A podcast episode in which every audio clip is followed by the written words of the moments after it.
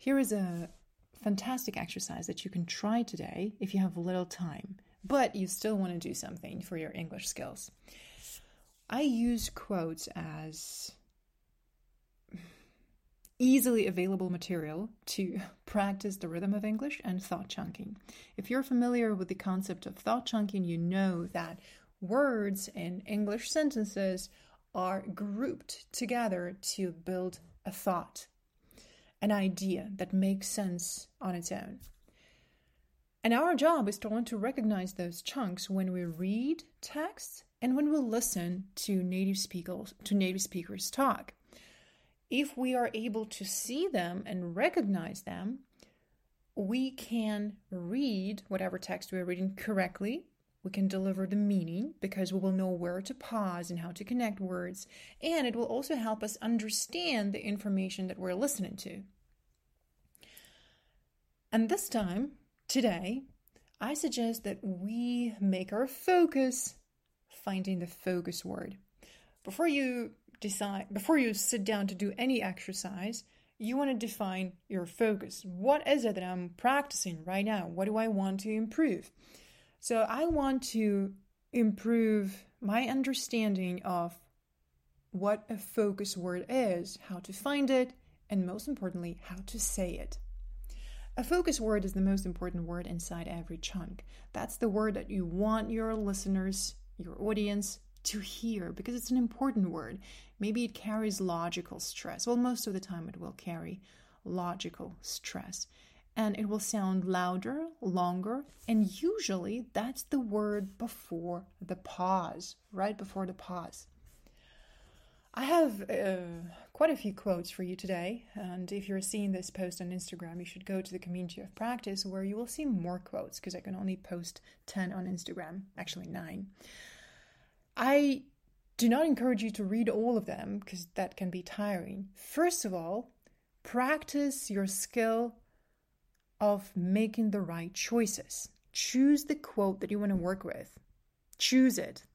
Choose one if you're a beginner, if you haven't done this exercise before. If you've done it before, choose two or three. If you're really advanced, work with three quotes. Let me demonstrate with one quote, and then it's going to be your turn to practice, and you can post your results in the comments and we can discuss them together. I can also help you with feedback. Choose uh, a quote that you like. I actually like all of them. That's why I selected all of them today. But let's choose something to demonstrate the point. Let's take this quote by Seneca A ship should not ride on a single anchor, nor life on a single hope. Well, that was lame reading, to be honest. I see a comma here, so I should pause. That's a road sign. That's like a road sign for me that tells me that I should slow down. Well, okay, let's try. A ship should not ride on a single anchor, pause, because I see a comma, nor life on a single hope. But again, if I read it this way, even if I pause, that still sounds bad. Like, I mean, not bad, but it sounds like it's all the same. Like, there is no meaning here, and it doesn't sound as impressive as it sounds in my head when I read it. Because when I read it, it sounds like bang, that's a that's a great idea. And when I read it out loud, I want you to hear that it's a great idea too. So let's find a focus word in the first chunk. A ship should not ride on a single anchor. The first rule that I need to remember is that all nouns, all verbs, all adjectives, all negatives, and all numbers in English are stressed by default. When a word is stressed, it is louder, longer, and higher in pitch. If you forgot what it means, if you want to learn more about the concept of thought chunking, go ahead to YouTube and watch my interview with Jill Diamond, where we talk about the melody, the pitch, the rhythm, the chunking, the pausing in English, and uh, you will have a better understanding. Now, ship is a noun, ride is a verb, not is a negative, single is an adjective, anchor is a noun. So I have to stress all these words. The only words that are going to be reduced are a, on, a and should because it's a modal verb. So let's try. A ship a ship should not ride on a single anchor. Well, that sounds better. A ship should not ride on a single anchor. That's already better. Now, what's the focus word in this chunk? A ship should not ride on a single anchor. Okay, that's an option. I can stress not. And then you see, I naturally want to introduce a pause after the word not. A ship should not ride on a single anchor. I could also choose to make single a focus word. And it's important to understand that there's no rule that defines what a focus word should be in every chunk because every speaker is different. We mean to communicate different ideas. However, it's very possible to choose the wrong focus word. Uh, and if you focus too much of your attention on the wrong word, the whole statement will not make sense. Here I see two options. I can stress not and I can stress the word single. Why single? Because it repeats in the single in the second chunk, nor life on a single hope. There this parallel structure shows contrast, helps us see that contrast, and I need to stress the words that repeat. Ship, uh, ride on single anchor. Well, ship should not ride on single on a single anchor. Life should not run on a single hope. You see, the structure is parallel.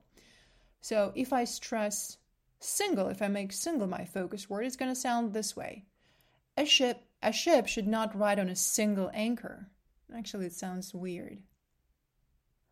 Um, because if I single out the word single, it sounds really weird. So probably I should stress both of them single anchor.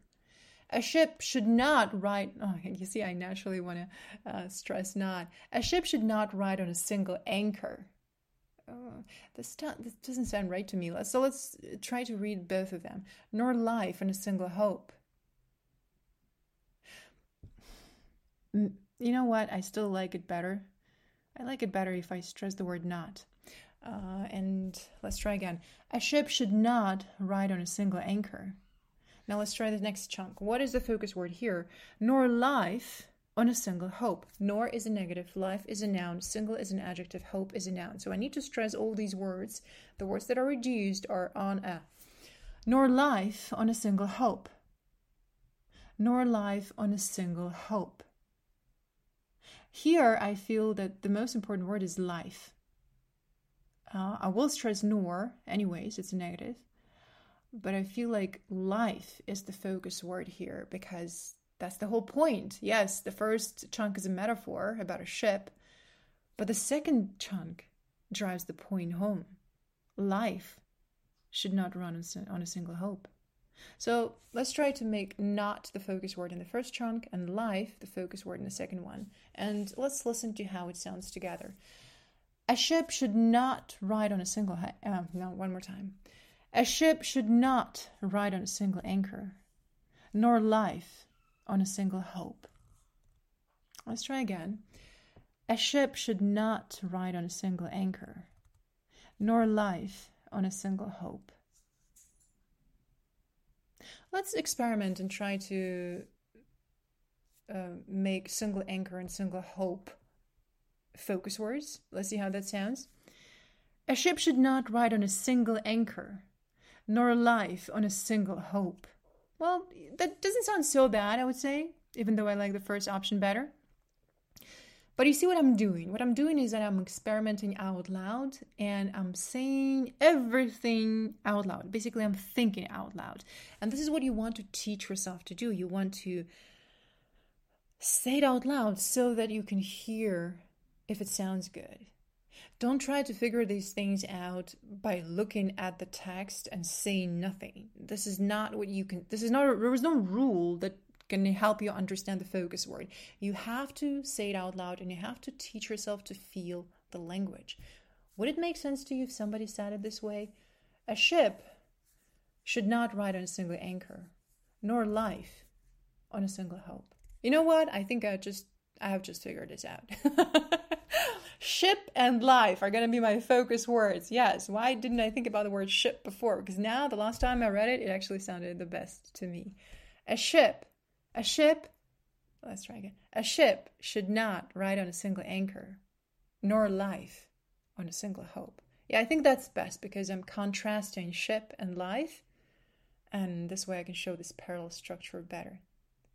Now you try, pick a quote that you like, and work with it out loud, just the way I demonstrated. If you want to post your results, post them in the comments.